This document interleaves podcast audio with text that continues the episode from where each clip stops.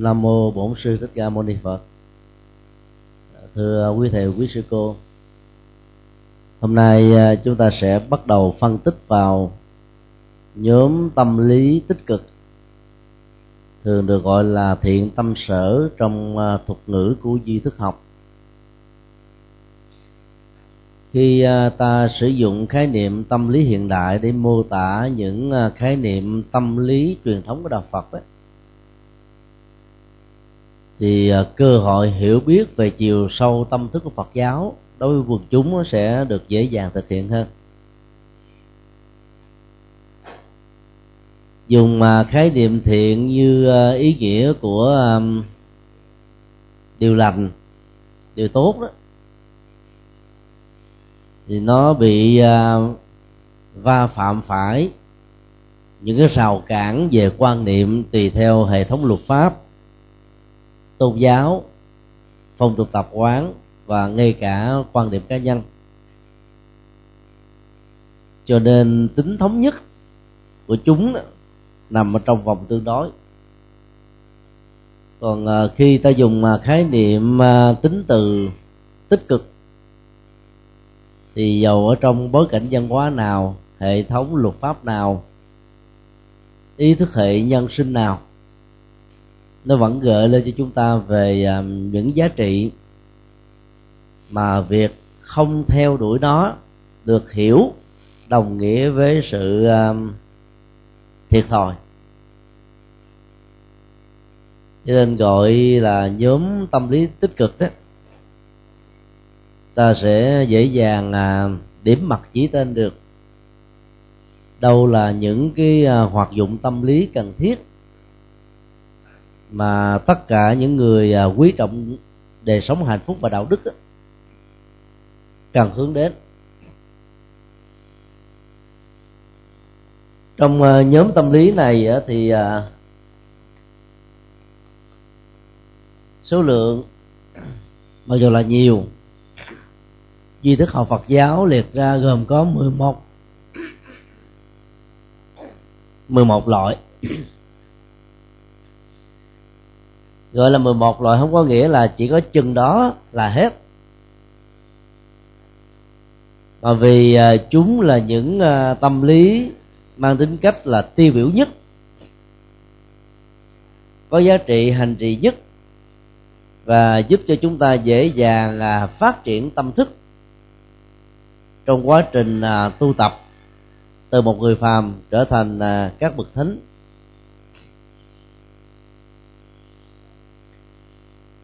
Bài kể ở trong ờ, thành chính thức luận, giữ lại nguyên dân của tam thập tụng. Mô tả gồm có vài câu, như là phần ờ, nhóm loại các cái ờ, loại hình tâm lý, dạng tích cực này. Thiện, vị, tính, tàm, quý, vô, tham, đẳng, tam căn, cần, an, bất, phóng vật hành, xả, cập, bất hại cái cách mô tả của chữ hán thường uh, sử dụng uh, phong cách diễn đạt à, uh, tỉnh lược. Vô tham đẳng tam căn hay gì đó là vô tham vô sân vô si. Thì ta viết tắt vì uh, thể thơ trong tình huống này chỉ có năm chữ mà liệt ra cả ba từ tình là sáu âm tiết. Nên dùng uh, viết tắt là vô tham đẳng tức là còn chấm chấm chấm chấm hay là vân vân. Nhưng mà sợ người ta không biết ờ, những cái chấm chấm đó là cái gì. Cho nên xác định nó bằng sự chỉ định tam căn là ba gốc. Ba gốc của vô tham dân dân. Thì ta sẽ hiểu hai cái còn theo là vô sân và vô si. Còn chữ vị sau um, chữ đầu tiên đó của chữ thiện người ta hiểu đó là bao gồm thiện vị tính tàm quý. Thiện bao gồm hai chấm tính tàm ví vô tham vô sân vô si cần an bất phóng vật hành xả và bất hại. Thì tất cả là 11 loại. Trong ờ, ngành đạo đức học hiện đại đó thì các khái niệm vừa nêu đó, nó được gọi là đạo đức học khái niệm. Là một mảng mà các triết gia về ờ, đạo đức học đó rất là quan tâm. Rất tiếc là thời gian chúng ta không có nhiều. Để đi ờ, sâu vào từng ờ, khái niệm đạo đức một. Trong các bài giảng cho quần chúng đó, thì mỗi một khái niệm đạo đức chẳng hạn như là sân đó chúng ta có thể triển khai thành 10 buổi giảng. Hay tối thiểu phải là 5 buổi. Để nói hết được tất cả những cái hoạt dụng tiêu cực, những ảnh hưởng xấu và các nghệ thuật từ kinh điển của nhà Phật chuyển hóa chúng như thế nào. Và tương tự, ta áp dụng công thức triển khai ứng dụng vừa nêu cho các loại hình, các nhóm à, tâm lý còn lại do đó um, quý thầy quý cô nào có những nỗi đam mê về à, duy thức học đó thì có thể ấp ủ ngay còn lúc ngồi ở ghế nhà trường viết ra um, về một quyển sách đạo đức học khái niệm. Cái mỗi một cái tâm lý hay tâm sở thiện và ác đó ta viết thành một bài. Bố cục phân loại phân tích tác dụng rồi dẫn những câu chuyện ở trong uh, văn học để binh họa. Thì uh, tác phẩm như thế được xem rất là ăn khách bởi vì uh, nó là mối quan tâm và là nhu phẩm của con người đang hướng về hạnh phúc nói chung. Trong uh, di thức học của chúng ta học tại các trường Phật học đó thì phần lớn trọng tâm là nhấn mạnh về tám tám loại thức thôi.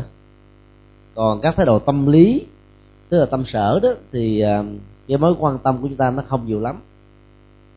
Chính vì thế mà cái nền ờ, tâm thức học của duy thức học giàu cao siêu, nhưng lại ít được quần chúng ờ, bình dân biết đến. Vì cái cách thức ta phân tích nó quá kinh viện, và đến lúc nó mất đi cái nền tảng của phần ứng dụng đó trong suốt cái thời gian của khóa học này đó thì chúng tôi phân tích nhấn mạnh về phương diện ứng dụng là nhiều. Và do vậy thì quý vị có thể gặp một vài khó khăn khi mà so sánh cái phần phân tích ứng dụng với nguyên tác bản dịch mà chúng ta học như là tài liệu tham khảo chính vì sẽ thấy nó, có vẻ là nó chỉ ăn vào khoảng chừng 30 phần trăm thôi. Còn 70 phần trăm các nội dung ở trong ờ, nguyên tác đó thì chúng ta không có đá động đến. Có hai lý do lý do một đó là vì à, uh, Sanskrit là một ngôn ngữ uh, bác học. Cho nên uh, mười vị đại lượng sư khi được uh, tích tập về những luận phẩm phân tích về thành di thức luận và về tam thập tụng đó đã phải chia sẻ những cái khái niệm phân tích về dân phạm giải thích về từ vựng của chúng khá nhiều. Mà bây giờ đó, ở trong bản dịch, và nhất là trong ngữ cảnh của thời hiện đại đó, thì ờ, cái nhu cầu như thế nó lại không có cao lắm. Ảnh hưởng từ cái nền văn hóa này thì ờ, các vị luận sư trung hoa cũng làm theo cái ờ, phong cách tương tự. Ta thấy là cứ mỗi một chữ, chiết tự, phân tích, giải thích, rồi liệt kê. Vì ngôn ngữ cổ và ngôn ngữ hiện đại nó có phần à, khác rất là xa. Trong cái đó khi mà chuyển tải thành một bản dịch ở trong tiếng việt đó, thì ta không có những cái rào cản của cổ ngữ và kim ngữ. Cho nên à, việc nhấn mạnh đến cái tính cách phân tích như là bản nguyên tác là không cần thiết đối với cái bối cảnh của người Việt Nam học về luận phẩm này. Lý do thứ hai đó là những cái phân tích chi ly ở trong luận phẩm đó, là nhằm đối lại cái bối cảnh triết học có mặt trước đó và đồng thời với sự có mặt của luận phẩm này ở trong nền à, văn học triết của Ấn Độ. Cho nên à, khi mà ta dịch ra tiếng Việt và ứng dụng nó trong bối cảnh hiện đại đấy thì à, nó có những cái mình thấy là nó chưa thật sự là có nhu cầu cao do vậy việc phân tích ứng dụng nó trở thành là một trong những um, cái dịp nói mới để à, chúng ta à, làm cho cái môn học này nó nó bớt đi cái tính cách khô khan vì tính chuyên môn và chiều sâu của nó. Bây giờ chúng ta sẽ lần lượt đi vào à, à, từng à, tâm lý tích cực.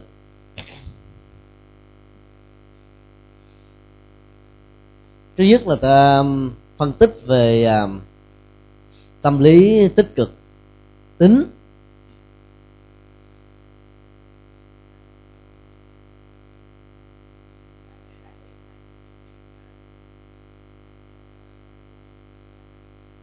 Tích cực chứ không phải là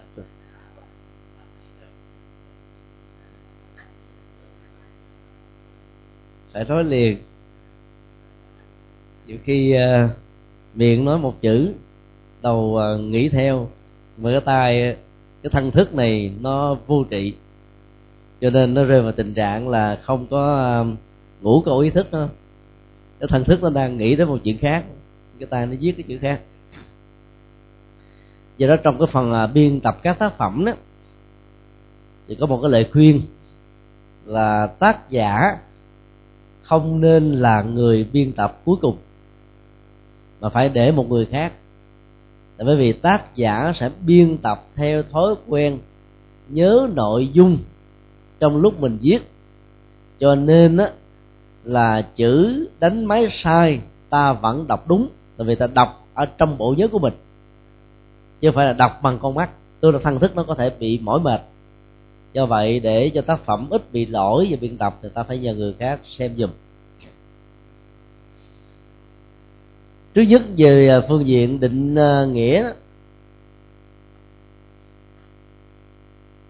thì à, tính ở trong Phật học, bao gồm trước nhất là niềm tin, có giá trị tâm linh. Chứ tôi không có sử dụng khái niệm là tín ngưỡng. Vì tín ngưỡng trong Phật giáo là không cần thiết. Để làm cho con người gắn bó với những nỗi sợ hãi và những ước nguyện về những giá trị được ban tặng từ những tha lực mà gốc rễ của nó không gắn liền với sự vận hành của nhân quả nói chung.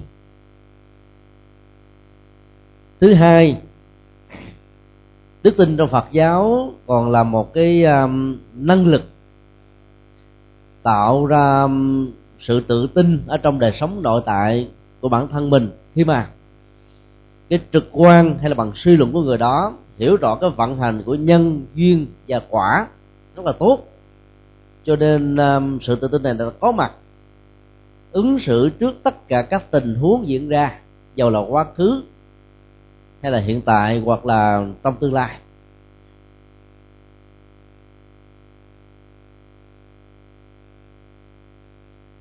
Thứ ba đó niềm tin còn được hiểu là một cái um, sự chấp nhận trên nền tảng của um, những giả định. Mặc dầu khi được yêu cầu ta chưa có thể phân tích tính chân lý và giá trị của nó nhưng bằng à, trực quan và những cái suy luận thông qua chủ nghĩa kinh nghiệm của bản thân mình ta biết rằng là cái giả thiết ở trong niềm tin mà ta đặt nó có giá trị sự thật để ta không thể nào không tin nó. Như vậy, dựa trên ba nội dung này thì niềm tin trong phật giáo có phần rất khác với các niềm tin tín ngưỡng của các tôn giáo khác.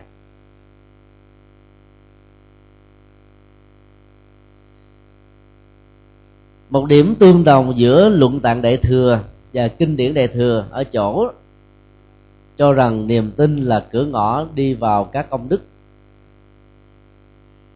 và do vậy đó, nó được liệt kê vào vị trí số 1 ở trong 11 tâm lý tích cực. Trong thành à, giới thúc luận thì niềm tin được định nghĩa bằng bốn tính từ có nội dung tương đương. Thứ nhất là thâm, thứ hai là nhẫn, thứ ba là lạc thứ tư là dục.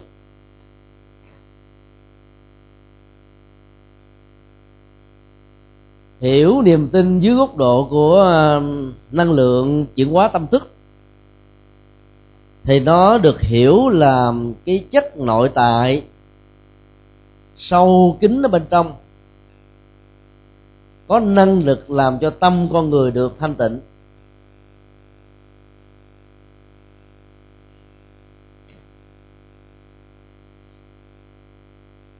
Thứ hai đó, đó là một uh, thái độ của sự chịu đựng bao gồm các nghịch cảnh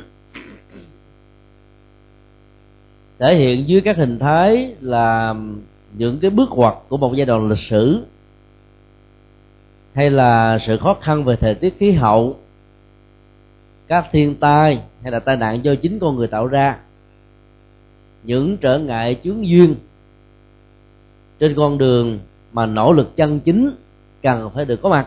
Ấy thế mà nó xuất hiện như là một cái đà cản, hãm phanh và ghi kéo lại cái sự tiến bộ và phát triển của nó. Thì cái năng lực chịu đựng để giúp cho con người có niềm tin chân chính vượt qua được những à, thử thách vừa nêu, được hiểu như là niềm tin. Trong niềm tin nào cũng chứa đựng ở trong nó một cái năng lực an vui và hạnh phúc sâu lắng. Khi ta tin rằng mình có thể thi đậu được trong mùa thi sắp đến, cái chất liệu à, vui sẽ làm cho mình vượt qua được cái mùa thi khó khăn. Hoặc ta tin rằng là trong kỳ, giới đàn, huệ luôn do thành hội sài gòn tổ chức từ ngày hôm nay cho đến bốn ngày sau, ta sẽ là thủ khoa của đàn tỳ kheo và tỳ kheo ni. Vì ta biết rất rõ rằng ta đã học gần hết chương trình cử nhân Phật học, mà đặc biệt là của nhóm triết học nữa. Cho nên cái niềm vui đó nó làm cho mình phấn chấn, hân hoan. Và cái chiều sâu của hân hoan đó đó, làm cho mình à, thi một cách có tự tin và làm bài một cách có chiều sâu. Ngôn ngữ khúc chiết ý tưởng phong phú sáng tạo với nhiều um, văn mạch mạch lạc. Và do vậy đó, người chấm đọc vào có cảm giác ừ, thích thú theo. Và do vậy không còn cách nào khác là phải cho ta điểm cao. Và cái cuối cùng đó trong niềm tin nào cũng kéo theo một ước muốn về một cái gì đó tốt sẽ diễn ra trong tương lai. Niềm tin mà không có được cái nội hàm này đó, thì nó chưa phải là niềm tin theo Phật giáo.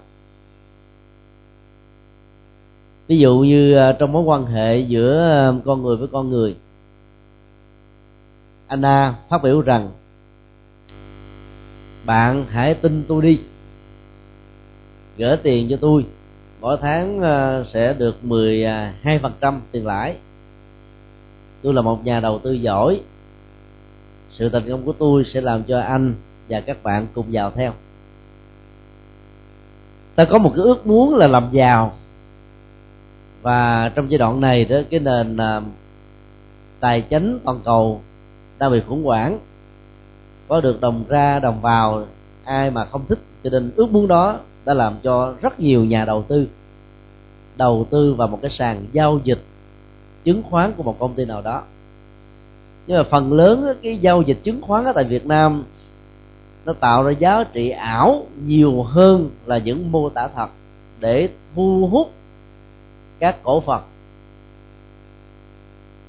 sau một thời gian đó mới phát hiện ra được rằng là công ty đó chẳng có làm ăn gì hết tậu số tiền vài chục tỷ đồng dọn bắt tiêu.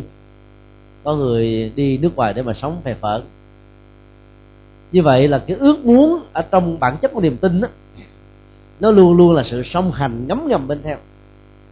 Khi ta tin một cái gì đó là ta đính kèm theo ước muốn. Khi nói là tôi tin phật thì bên phật học dạy chúng ta có một ước muốn là tôi sẽ trở thành phật trong tương lai còn những người bình dân đến với phật giáo đó, thì họ sẽ tin như thế này. Tôi tin phật vì phật có thể ban phước, phù hộ, gia trì, giúp đỡ cho tôi được bình an, giàu sang, phú quý. Như vậy, cái ước muốn kéo theo sau, cao hay thấp, tương ứng với nhân quả hay chỉ phản ánh là một cái nguyện vọng bình thường, nó lệ thuộc vào cái nhận thức nhân quả của từng con người các hành giả Phật giáo đó khi à, phát triển bốn cái năng lực, thâm nhẫn, lạc và dục, phải đặt nó trên quỹ đạo và những cái tiêu chí của những cái tích cực, thì niềm tin chúng ta sẽ không bị sa đà vào những cái à, thiếu nền tảng của nhân quả. Để rồi đó, ta bị rơi vào cái tình trạng mà kinh điển nhà Phật thường gọi là cầu bắt đắc khổ. Thì trong tình trạng đó, giàu cho có một cái chiều sâu của tâm có một sự chịu đựng rất là vững chãi có một niềm hân hoan rất là lớn có một ước muốn rất là là lành nhưng ta vẫn không có được một kết quả tích cực nào cả.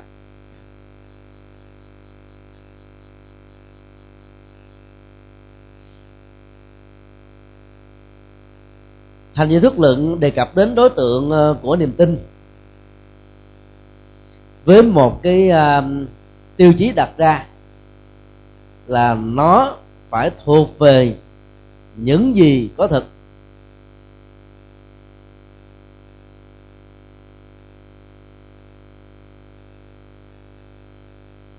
đây là cái tiêu chí giúp ta xác định được rằng niềm tin trong đạo phật là niềm tin khoa học. Phần lớn các niềm tin có nguồn gốc từ tín ngưỡng tôn giáo. Dựa trên những dữ liệu của những cái không có thực.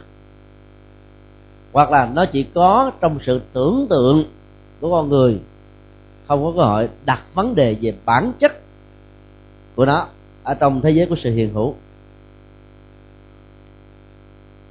Ví dụ um, các tôn giáo nhất thần nêu ra ba năng lực đặc biệt của thượng đế tên đấng sáng thế là toàn năng, toàn bi và toàn trí. Ba năng lực này à, quý thầy quý cô đã có cơ hội học ở trong môn um, triết học và tôn giáo. Bảo rằng là toàn năng tức là năng lực có thể à, làm hết tất cả mọi thứ vượt ra ngoài thấy nghe ngửi biết và tưởng tượng của con người. Nhưng nếu có một người nào đó cắt cớ hỏi lại rằng tại sao thượng đế không thể ngăn cản được những người chống ngài. Tại sao thượng đế không thể ngăn cản được hàng loạt các tín đồ của mình từ nhiều thế kỷ? Bỏ đạo gốc đi theo các tôn giáo có chiều sâu tâm linh hơn, chẳng hạn như đạo phật. Thì hầu như ờ, sẽ không có câu trả lời. Còn cho rằng là thượng đế có ờ, tính toàn bi lại càng vô lý hơn nữa. Vì chúa nêu ra rất rõ có hai loại tín đồ con chiên trong đàn con chiên ngoài đàn. Chiên trong đàn chết đó, được đưa lên thiên đường. Chiên ngoài đàn chết đó, đi xuống dưới quả ngục đời đời. Như vậy làm sao gọi là toàn bi? Cái tình thương đó là cái tình thương có phân biệt đối xử có thù có bạn có khen thưởng có trừng phạt nó không thể gọi là từ bi được. Do đó yếu tính của tình thương này nó rất là con người và thậm chí là hết sức là là kỳ quặc ở trong uh, cái phần cảm xúc của con người nữa là khác. Ví dụ trong uh, kinh thánh mô tả cái nguồn gốc của cây sung sở dĩ mà à, vỏ cây rồi trái của trái sung đó, nó xù xì làm cho người ta không ăn được là vì có một lần chúa và các môn đệ trên con đường đi um, gòn quá khát nước quá giữa sa mạc chỉ có một cái cây sung. Chúa muốn là ăn được những trái sung này mà tới đó chẳng có trái nào hết. Cho nên chúa mới phán một câu kể từ đây về sau ta phán cho nhà ngươi thân thể xù xì trái cũng xù xì và không có bất cứ một người nào có thể có cơ hội để hưởng được cái thành quả từ cái cây này. Vì mình không hưởng được cho nên muốn cho tất cả mọi người cũng không hưởng được. Như vậy có toàn bi không có? Nếu ta phân tích vào trong ờ, văn học kinh thánh đó, thì nó có nhiều điều chẳng những không có mà còn ngược lại. Và do thế khi mà toàn năng không có toàn bi không có mà cho rằng có toàn trí đó lại càng là vô lý hơn nữa. Để bi và trí song hành với nhau. Có nhiều điều chúa ờ, hoàn toàn không biết được. Ví dụ ờ, trước khi qua đời, bị treo trên cây thập giá, đức giêsu kitô đã phải thốt lên một câu như thế này, lại đắng chúa cha trên trời, sao cha lại bỏ con? Là bởi vì ờ, có thể trong tâm tưởng của đức giêsu kitô đó, có một ý nghĩ rằng, tôi dấn thân như là một thiên sứ ở trên dương gian này làm tất cả mọi thứ cho cha trên trời với một cái bảo kê và một cái dù che. Có chuyện gì đó thì chúa sẽ ra tay tiếp độ với tính cách là toàn toàn y. Không thể nào để cho người thừa sự của mình đó, gặp rắc rối. Và thể hiện được như thế là kéo theo cái tính toàn năng. Nhưng trên thực tế nó khi bị án tử hình trên cây thập giá một cái bản án nặng nhất thì không ai đến cứu giúp cả. Cho nên chúa đã không hề biết rằng là làm cái công việc truyền bá đạo khác với truyền thống của do thái giáo dẫn đến tử tội. Cho nên điều đó cho thấy là chúa không thể được gọi là toàn tri hay là toàn trí được. Nhưng tín đồ của các tôn giáo nhất thần nói chung được huấn luyện từ nhỏ với một cái niềm tin tín ngưỡng rất cao là hễ là thượng đế dù danh xưng nào, thì ba năng lực đó luôn hiện hữu. Và khi ta đặt bất kỳ một câu hỏi gì liên hệ đến, thì các vị mục sư, các linh mục sẽ giải thích cho chúng ta là không thể lấy tâm phàm của mình với những suy tư, cảm xúc, nhận định, đánh giá để phán đoán về tính đúng sai cũng như là giá trị của nó. Đối với những gì được xem là siêu nhiên và siêu nhân của thượng đế và các thần nói chung. Từ đó, niềm tin đó nó trở thành là trên cơ sở hoặc là nền tảng của những cái không có thực. Trong cái đó thành giới thương lượng đưa ra là đối tượng của niềm tin trong Phật giáo phải là cái có thực thôi. Còn nếu cái đó là một cái thực, thì niềm tin đó là niềm tin có vấn đề. Đối tượng thứ hai là cái mà ta đặt niềm tin phải có được cái yêu cầu căn bản là ưu điểm hoặc là tốt.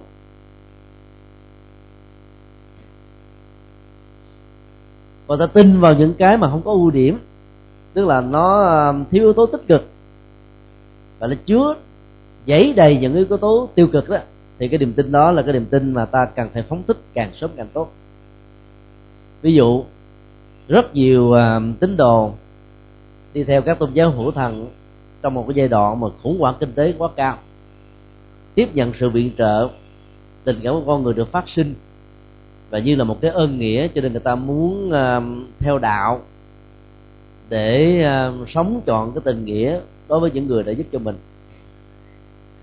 Và trong cái ngày làm lễ bắp tích thì họ phải tuyên thệ như là một lời thề rằng từ nay cho đến trọn đời và kiếp kiếp về sau. Nếu tôi từ bỏ chúa, thì tôi sẽ bị trừng phạt thảm khốc nhất, nguy hại nhất ở trên cuộc đời này. Cái lời cam kết đó đó đã làm cho rất nhiều người sợ hãi. Sau này, có phát hiện ra con đường tâm linh nào cao siêu hơn, có giá trị hơn, vẫn không dám từ bỏ nó. Như vậy, nếu ta lấy cái tiêu chí là có ưu điểm thì mới nên đặt niềm tin vào. Thì tất cả những cái lời thề nguyện khi theo một tôn giáo nào đó hoàn toàn không hề có tính ưu điểm vì nó kéo theo nỗi sợ hãi bị trừng phạt. Và đây là những cái chiêu thức tâm lý làm cho người ta phải gắn kết với các tôn giáo nhất thần nhiều hơn.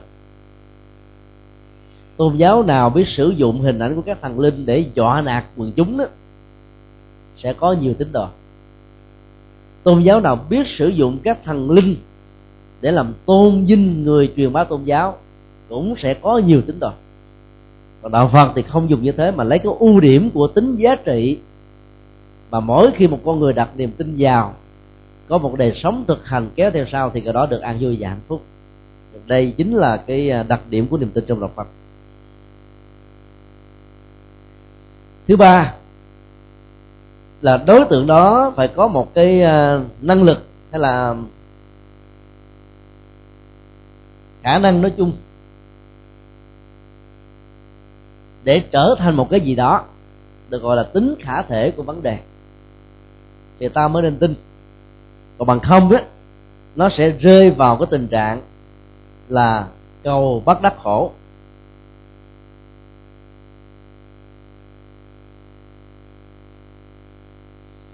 Tính khả thể về đối tượng của niềm tin là tiêu chí rất quan trọng. Ví dụ um,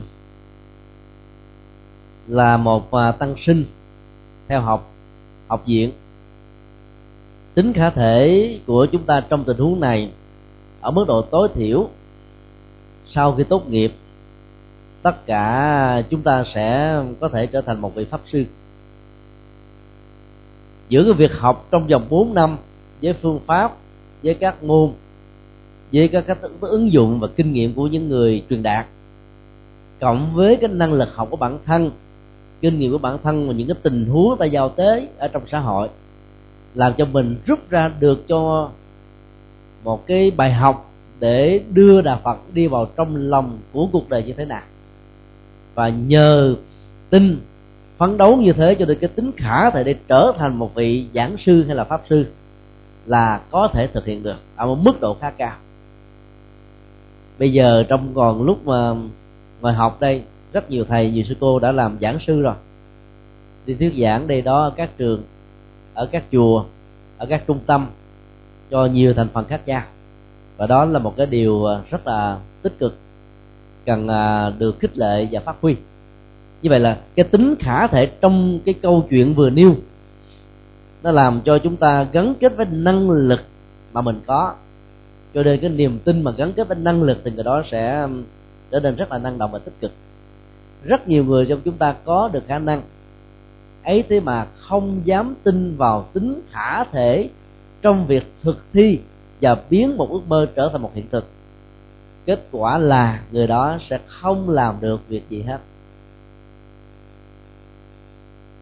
Ta thử hình dung uh, hình ảnh nhón chân và vối tay. Nó tạo cho chúng ta liên tưởng đến một cái tính khả thể. Và không phải ai nhón vối cũng có thể chạm được cái mục đích mà mình cần. Nhưng ít ra nó làm cho chúng ta nâng được cái tầm nhìn với một cái um, phấn đấu và nỗ lực ở mức độ tích cực hơn. Thì dần già rồi ta sẽ đạt được cái đó ở trong tương lai gần cho nên phải phấn đấu với một cái niềm tin vào tính cá thể. Thì à, mới được xem là cái niềm tin có giá trị nhân quả theo tinh thần của thành chữ thức luận. Thành chữ thức luận còn nêu ra nghiệp dụng của niềm tin.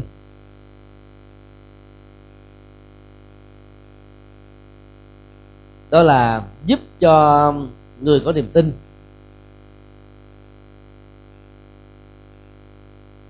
có được một cái thái độ yêu thích các điều thiện.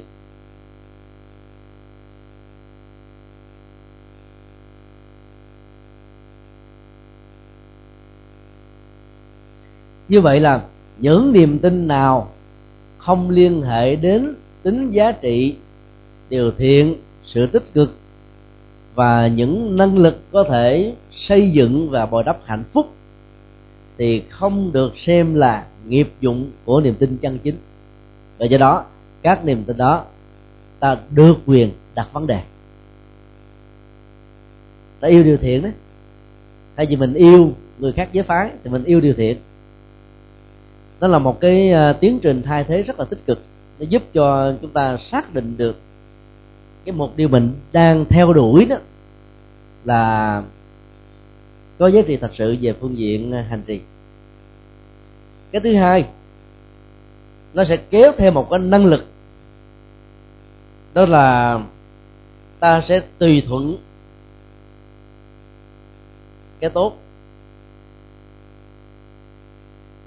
Nhờ có niềm tin, cho nên à, tính cách là hành trì theo, thực tập theo, làm theo, bắt chước theo. Nỗ lực biến cái à, gì đó trở thành một cái tốt đó sẽ là một cái à, đà giàu cho có người khác trọt gây bánh xe phá vỡ trở ngại đi nữa.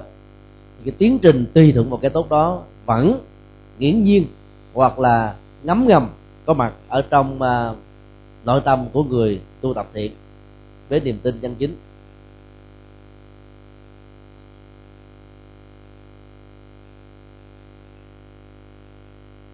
Sau khi phân tích về à, đối tượng và nghiệp dụng, thì thành viên thức lượng bắt đầu cho chúng ta một cái nhìn bao quát về loại hình của niềm tin.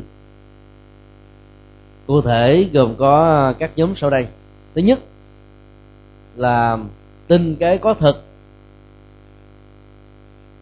và loại trừ cái phi thực thứ hai là loại niềm tin mang tính ưu điểm và loại trừ cái uh, khuyết điểm hay là phi ưu điểm. Thứ ba là tin vào nhân quả và tam bảo. Để loại trừ những lời hứa hẹn, mặc dầu rất hấp dẫn, và thượng đế và các thần linh vốn không có thực về phương diện tác dụng mà các nền văn học tôn giáo đã quảng cáo rất nhiều. Thứ tư là xác quyết được tinh thần tự lực và giảm thiểu một cách tối đa. Tha lực theo ý nghĩa vọng cầu và mong đợi mà không đặt nền tảng trên nỗ lực của tự thân. À, xin lặp lại. Loại hình chia làm bốn nhóm là phát triển đối tượng niềm tin về cái thực để loại trừ những niềm tin phi thực. Thứ hai là niềm tin mang tính cách ưu điểm để loại trừ các niềm tin tiêu cực. Thứ ba là niềm tin về nhân quả, tam bảo, để loại trừ các niềm tin mang tính cách hứa hẹn, đánh vẽ vào quy lực của thượng đế và các thần. Thứ tư, niềm tin tự lực để loại trừ các cái ờ, vọng cầu về tính tha lực mà bản thân có sự nỗ lực tự thân có thể có nhưng là không phát huy được. Trong cái loại hình thứ tư đó thì ta thấy là phần lớn các tôn giáo thường hứa hẹn lắm. Và tặng cho rất nhiều tín đồ những chiếc bánh vẽ rất hấp dẫn. Mà khái niệm ở trong triết học à, tôn giáo thường dùng đó là giao khoán niềm tin vào thượng đế. Thì mọi thứ để cho thượng đế giải quyết sắp xếp. Mà nếu như cái phước đức tự thân của người đó có đủ để vượt qua những áp nạn, thì người đó sẽ nói rằng là thượng đế gia hộ cho mình còn khi mà mình không giải quyết được vấn đề đó, mong cầu và chờ đợi mà không thể nào giải quyết được, thì lúc đó đó, thần học, Kitô giáo và các tôn giáo nhất thần nói chung sẽ lý giải rằng đây là sự thử thách của thượng đế. Là cách nào người ta cũng phải lý giải làm sao cho cái người có niềm tin mê tín không rơi rụng và bỏ mất niềm tin của mình nếu họa vô đơn chí thì nói là đó là sự thử thách để cho mình được trưởng thành hơn. Đây là cách chúa ngầm thương yêu chúng ta. Nhưng trên thực tế là nhân quả trừng trị mình. Năng lực mình vượt qua không nổi. Gia khoán niềm tin vào một cái đối tượng mà bản chất hiện thực của nó không có. Cho nên à, học vào phần à, tâm thức học Phật giáo thì ta thấy được cái sự khác biệt rất căn bản giữa niềm tin của đạo Phật và các tôn giáo nói chung.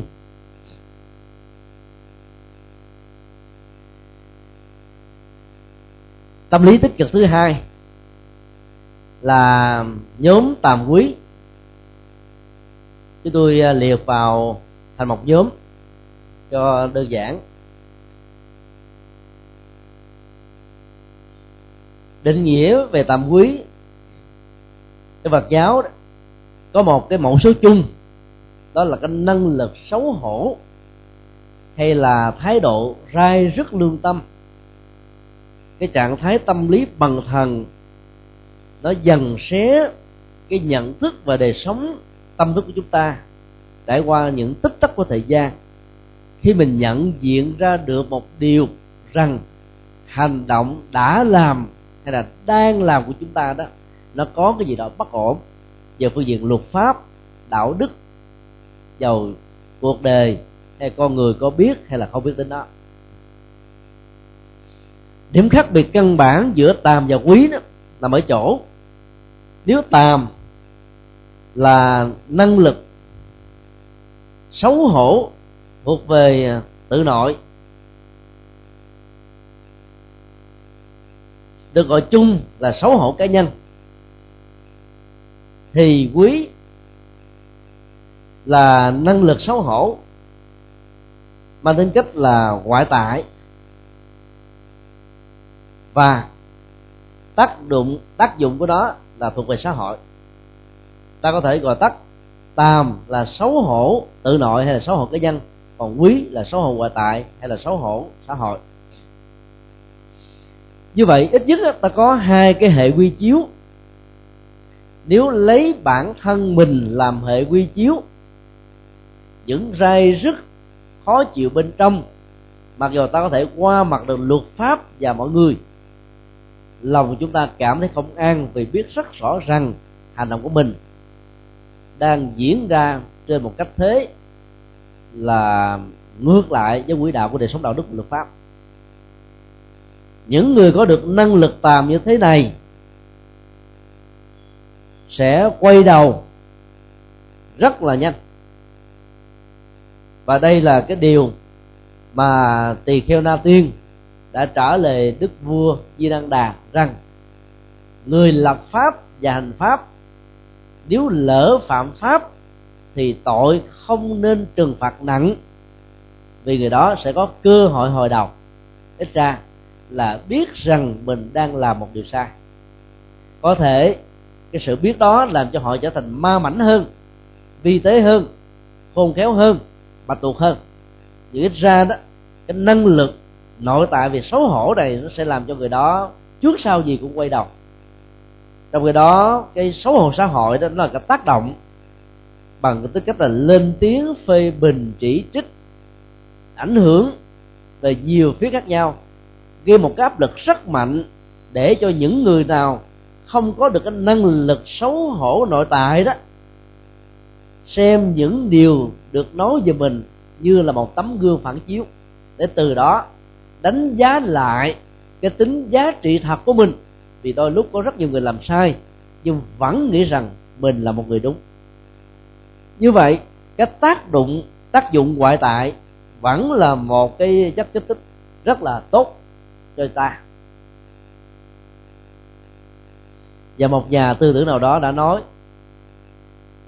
khen ta, dĩ nhiên là bạn ta rồi mà chê ta vẫn được xem là bạn của ta. Và cao hơn nữa, người chê ta là thầy của ta. Tại vì nhờ cái người phê bình chỉ trích đó, mình mới biết được cái khuyết điểm của mình đang có là cái gì. Cái đó chính là cái năng lực quý.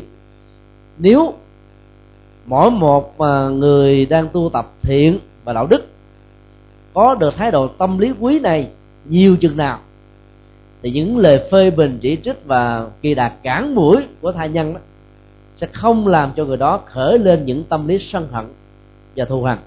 Ngược lại, cái gì ta cũng có thể xem đó như là một tấm gương để giúp cho mình ngày càng tốt đẹp hơn.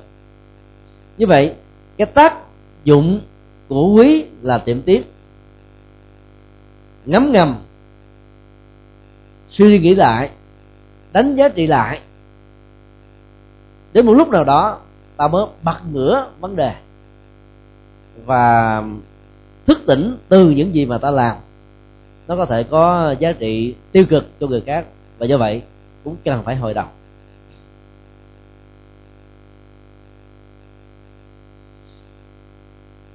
thứ hai là nghiệp dụng của tàm quý. Theo thành di thức luận, thứ nhất, nó có năng lực là đối trị và ngăn chặn tất cả những điều xấu ác.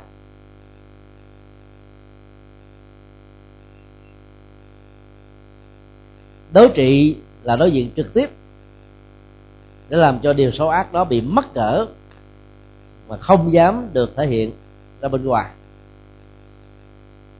Còn trong tình huống đang leo thang thì năng lực tàm quý này sẽ bắt đầu ngăn chặn hãm phanh và hạn chế một cách tối đa sự lây lan, mở rộng và phát triển của những cái tiêu cực đối với mình và người nói chung. Ta có thể hiểu tà màu quý là một cái năng lực khoanh dùng khi mà cái chất kháng thể đạo đức về phương diện tư duy tàm quý chưa đủ sức để triệt tiêu qua sự chiến tranh đối trị. Một cách trực tiếp, thì nó sẽ làm cho những điều xấu và tiêu cực không có cơ hội được phát triển thêm. Việc co cụm ở trong một cái à, hàng rào với một cái phạm vi nhất định nào đó, giống như là hệ thống kháng thể đẩy ra ngoài không xong, thì khoanh dùng lại tất cả những loại vi trùng có thể à, có dấu hiệu làm thương tổn đến mạng sống, hay tối thiểu là sức khỏe của con người. Ở trong à, các cái chương trình à, chống virus á, nó cũng có cái phần là quarantine. Tiêm chích giữ nó lại. Nó có cái phần là là điều trị, có phần là xóa đi một cách vĩnh viễn, và nếu điều trị cũng không xong, xóa đi cũng không được, thì nó không còn cách nào khác là tiêm chích khoanh giữ nó lại ở một cái chỗ rồi.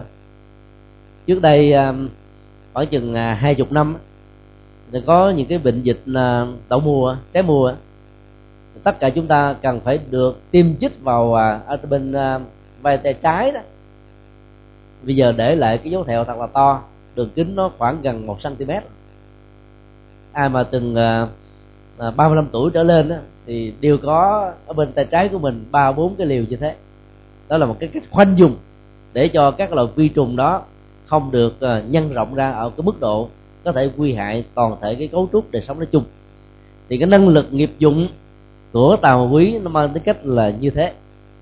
Cho nên ờ, đối với ờ, tình trạng của những phạm nhân bị giam nhốt ở trong các trại giam đó, thì ta hiểu đây là cái năng lực để ngăn chặn, khoanh dùng lại, để cho thói hư tật xấu hoặc là do cái tác động cám dỗ hay là cái điều kiện thuần duyên của xã hội, vốn làm cho những người này từ một người tốt trở thành một người xấu đó, sẽ không có cơ hội để thực thi những hành động mà họ đã từng nhúng tay vào.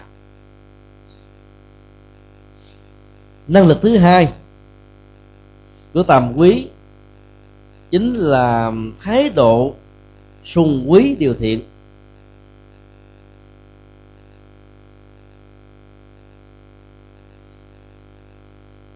Khi mà con người à, có những nỗ lực ngăn chặn điều xấu ác nhiều chừng nào thì đồng lúc đó nó khởi xuất một cái năng lực nội tại về một cái thái độ đam mê và thích thú những điều tích cực. Nó chính là một cái năng lực làm, làm thăng bằng. Một bên đó là loại trừ những cái xấu một bên đó là tăng trưởng cái tốt. Và tàm quý nó sẽ giúp chúng ta cả hai cái đó. Ví dụ đối với tàm thì cái sự sùng quý thiện đó, nó phát xuất từ một động cơ chân sát của chúng ta về tính giá trị của những cái mà ta sẽ theo đuổi. Còn đối với quý là vì ta sợ rằng mình thua sút với xã hội và con người về những phương diện nỗ lực chân chính, cho nên ta cố gắng mà làm làm càng nhiều thì công đức của chúng ta sẽ um, khai hoa nở trái theo chiều hướng tỷ lệ thuận. Ví dụ uh, những uh, sư huynh và sư muội xin lỗi sư huynh hoặc sư tỷ đi trước.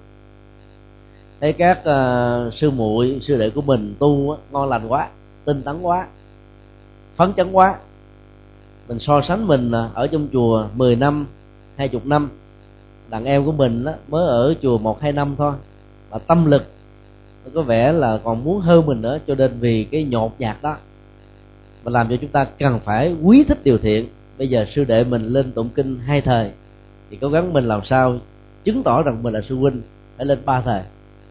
Sư đệ mình làm công quả hai giờ, mình cố gắng nỗ lực làm bốn giờ. Đã vì ta đang sùng quý cái điều thiện để cho cái năng lực thiện nó nó được tốt hơn. Như vậy, cái tâm hơn thua trong tình huống này không phải là xấu nó là tâm thiện mà.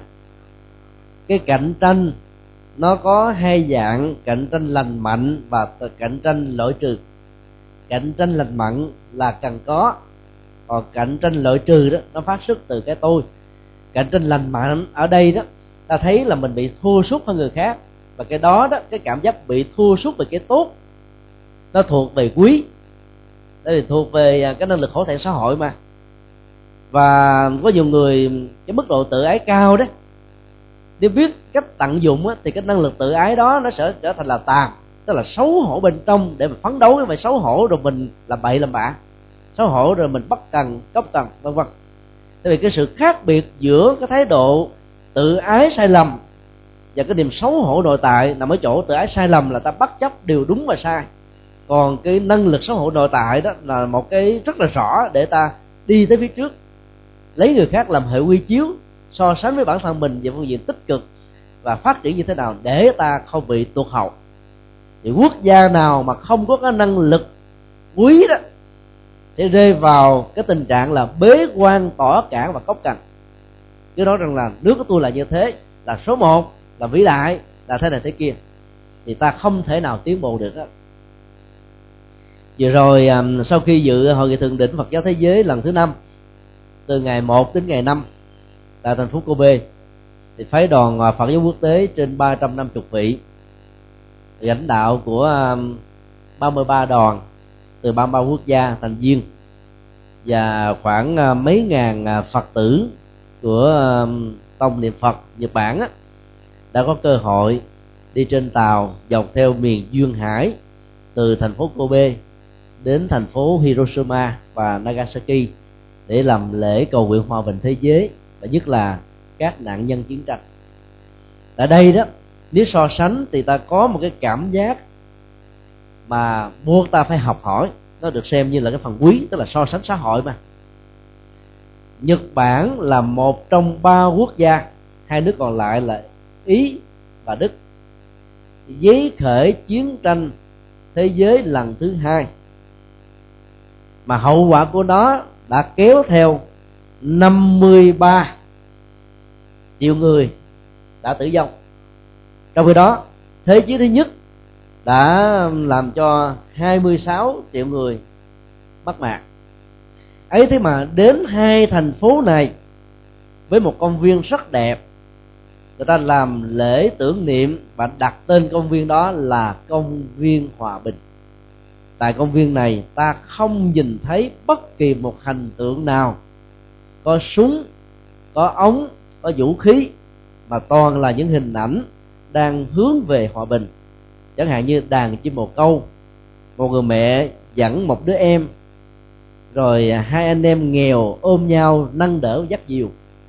Và nhiều cái hình ảnh về cây xanh, nhiều cái tượng làm cho chúng ta thấy được cái chiều sâu của cái ngưỡng vọng về hạnh phúc không còn hận thù với nhau nữa. Nhật là nước giấy khởi chiến tranh, nhưng tưởng niệm của họ toàn là hòa bình. Đất nước Việt Nam là hiếu hòa. Ấy thế mà các tượng đài tưởng niệm của chúng ta ở bất cứ nơi nào trên đất nước này, sau năm 75 toàn là cầm súng, là khởi nghĩa, là đấu.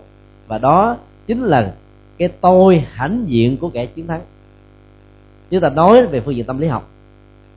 Thì ta không có phê bình về chỉ trích, mà chỉ phân phân tích cái chiều sâu tâm lý và làm cho rất nhiều quốc gia khi nghĩ về Việt Nam, người ta nghĩ chúng ta như là những kẻ hiếu chiến. Chúng ta giấy khởi chiến tranh tự vệ và đây là cái điều luật pháp quốc tế bảo hộ để giành lại cái sự chủ quyền độc lập dân tộc của bản thân mình và ngăn cản tội ác của những kẻ ngoại xâm. Nhưng khi vào Việt Nam thì hình ảnh đó hoàn toàn khác. Từ năm 1943 cho đến năm 1945 tại miền Bắc Việt Nam, hai triệu người đã phải bỏ mạng vì chết đói. Và các cụ bây giờ còn sống sót khoảng từ 7 cho đến 100 tuổi, kể lại rằng phát xít nhật thời đó rất là ác.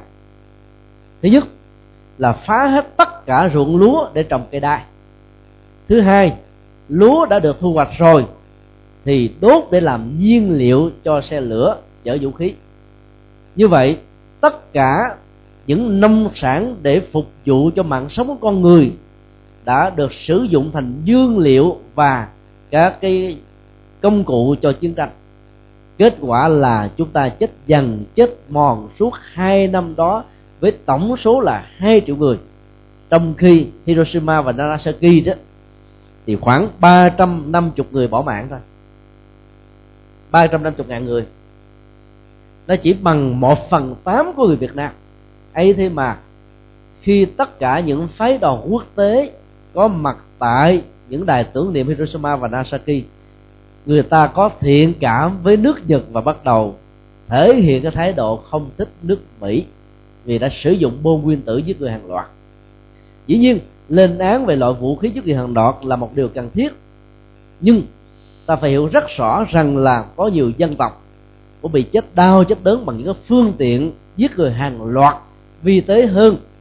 Và nếu ta phân ra cái gốc rễ của nó thì khó có thể kết tội được về phương diện tòa án về luật pháp. Ấy thế mà tại Việt Nam trong bao nhiêu năm qua chúng ta không hề có những cái đài tưởng niệm này. Chúng ta chỉ có các diện bảo tàng chiến tranh, cái cách mà ta dùng cái từ không? Nó gợi lên toàn là chiến tranh và hận thù. Dĩ nhiên, đối với một quốc gia nhỏ bé như Việt Nam, sau khi độc lập, phải luôn luôn nhắc nhở về cái sự đổ máu và nằm xuống trong sự hy sinh bảo vệ quê hương bờ cõi, để cho chúng ta không nên quên đi cái cuộc chiến mà sự đóng góp của những người đi trước là một giá trị. Như vậy, nếu ta so sánh và ta thấy rằng nó có một cái gì đó mà Việt Nam mình thua sút rất nhiều so với nước ngoài về nhiều phương diện khác nhau. Thì cái đó nó được gọi là năng lực quý. Nó vẫn là một sự cạnh tranh, mà cạnh tranh lành mạnh, cạnh tranh trong sự phấn đấu vươn lên để làm tốt hơn, tích cực hơn, có giá trị hơn.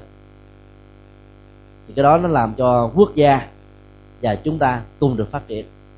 Còn nếu ai chỉ có cái mặc cảm bên trong, thấy rằng là mình kém, mình xấu, nhưng mà bên ngoài tỏ vẻ ra là cốc cần là bất cần. Thì người đó đã giết chết các hạt giống của tà bởi vì làm cho mình không có có một cái xấu hổ để mà vươn lên được. Ta vẫn nhận diện được cái thực tại với những bế tắc. Nhưng ta không phấn đấu vươn lên thì cái đó là mặc cảm. Còn nhận diện được mà phấn đấu vươn lên thì cái đó được gọi là tà. Còn so sánh đối chiếu với sự tiến bộ, phát triển và mọi phương diện của những quốc gia khác rồi ta từ đó mà nỗ lực để phục vụ cho dân sinh, thì cái đó được gọi là năng lực quý. Như vậy, tam và quý không phải chỉ có mặt ở trong từng con người, mà nó có thể có mặt với từng cộng đồng, rồi từng quốc gia, từng liên minh. Thì lúc đó xã hội sẽ phát triển rất là nhanh.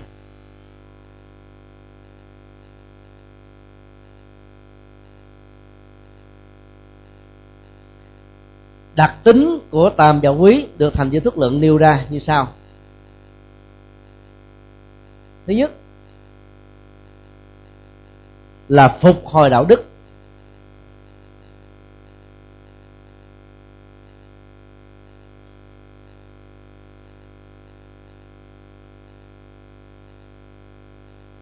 Có nghĩa là ta vẫn phải chấp nhận một cái giả thiết như là một tính khả thể rằng là những giá trị đạo đức, tiến bộ và tích cực có thể bị chững trở lại do những nhận thức và ứng xử sai lầm của con người. Khi mà cái năng lực của tàm và quý được nạp vào như là bê tông, như là bích tông, thì cái lực đẩy đó sẽ làm chúng ta buộc phải phục hồi để trở về cái trạng thái nguyên nguyện của nó hoặc là phát triển theo cái thế ngày càng tăng dần đều ở hiện tại và trong tương lai. Như vậy ai có năng lực phục hồi được những gì đã mất? Hoặc là tái tạo lại những giá trị đã bị bỏ quên? Như là Phật nói là dựng đứng gì thì đứng lại, những gì đã bị quật ngã. Lật ngửa lên những gì đã bị ấp xuống ban ánh sáng vào trong bóng tối. Thì cái đó nó được gọi là năng lực tàm và quý. Như vậy trong tình huống này ta có thể hiểu, nó là sự bất mãn xây dựng. Ví dụ mình nhìn thấy những sự đổ nát những bế tắc những lạc hậu những trở ngại trong giáo hội hay là trong đất nước ta ấp ủ những chí quyền lớn để khi đóng vai trò có mặt với tư cách là hàng lãnh đạo thì ta sẽ làm tốt hơn nhiều. Cho nên thay vì phê bình chỉ trích bất mãn uh, tiêu cực thì cái sự bất mãn này sẽ làm cho chúng ta nuôi chí quyền lớn để phục hồi nếu không được ở hiện tại, thì nó sẽ có mặt ở trong tương lai. Thứ hai,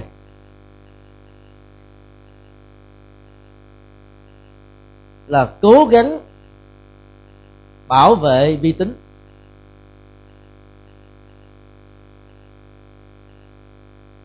Cái năng lực bảo vệ uy tín và những cái tốt đó sẽ làm cho chúng ta giữ được cái phẩm chất và cái um, phẩm cấp của chúng ta. Còn ai hãnh diện tự hào đó cái chất lượng nó ngày càng giảm bị giảm sút. Hàng Việt Nam trong mấy năm gần đây được khích lệ là người Việt Nam hãy tiêu thụ hàng Việt Nam. Mà tiêu thụ sao nổi? Thứ nhất là cái phẩm chất của chúng ta trong lúc quảng cáo ra thị trường là tốt. Khi có được khách hàng rồi ta không giữ uy tín đó ta làm chất lượng giảm kém. Trung Quốc là quốc gia đứng đầu thế giới về phương diện này. Bây giờ hàng Trung Quốc bị tẩy chay khắp nơi. Vừa rồi sữa có chất ờ, uh, đó gây ngộ độc chết biết bao nhiêu là người. Phần lớn được sản xuất và nhập cảng lậu từ Trung Quốc. Như vậy cái năng lực cố gắng bảo vệ cái uy tín về phẩm chất của mình và những cái giá trị tích cực đó, đó chính là năng lực tạm và quý này phần lớn là chúng ta không quan tâm. Cho nên sau một thời gian người ta mất đi các khách hàng.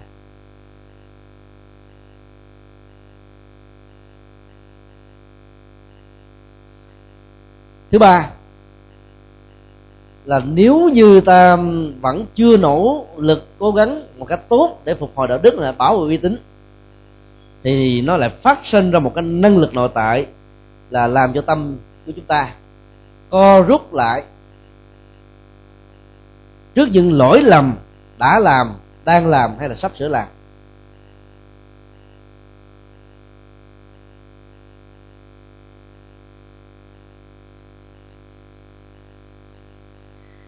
Và điều này nó thể hiện rằng là ta có được một cái ý thức là tôn trọng luật pháp, tôn trọng đạo đức, tôn trọng các hệ giá trị. Cho nên là phải làm sao cho tâm mình nó rút lại, giống như là con rùa rút đầu và tứ chi vào bên trong như là một cái phản ứng là bất liên minh không hợp tác với những cái tiêu cực và xấu ác. Trong các phong trào đấu tranh giành quyền tự chủ độc lập của một quốc gia thì sự bất liên minh và không hợp tác là một yêu cầu rất là cần thiết. Đó chính là cái tàm và quý của một xã hội của một đất nước. Ví dụ lãnh tụ thiên tài uh, Mahatma Gandhi đã kêu gọi bắt hợp tác với anh. Cho nên là người ấn độ đã tẩy chay hàng anh, tẩy chay giáo dục anh, tẩy chay các dịch vụ anh, tẩy chay các cái phương diện ở trong ờ, các chức nghiệp và ngành nghề. Giàu, cái nhu cầu đời sống là rất là cần. Và nhờ tẩy chay một cách tuyệt đối như thế, phong trào đấu tranh bất bạo động đã thành công ở một mức độ không làm thương tổn mạng sống, máu và sự hủy hoại môi trường cũng như là các công trình đã được xây dựng. Do đó, tâm co rút hay là tẩy chay hay là bắt liên minh về những cái tiêu cực, về những điều lỗi lầm chính là năng lực tàm quý để giúp cho chúng ta phát triển ngày càng cao hơn.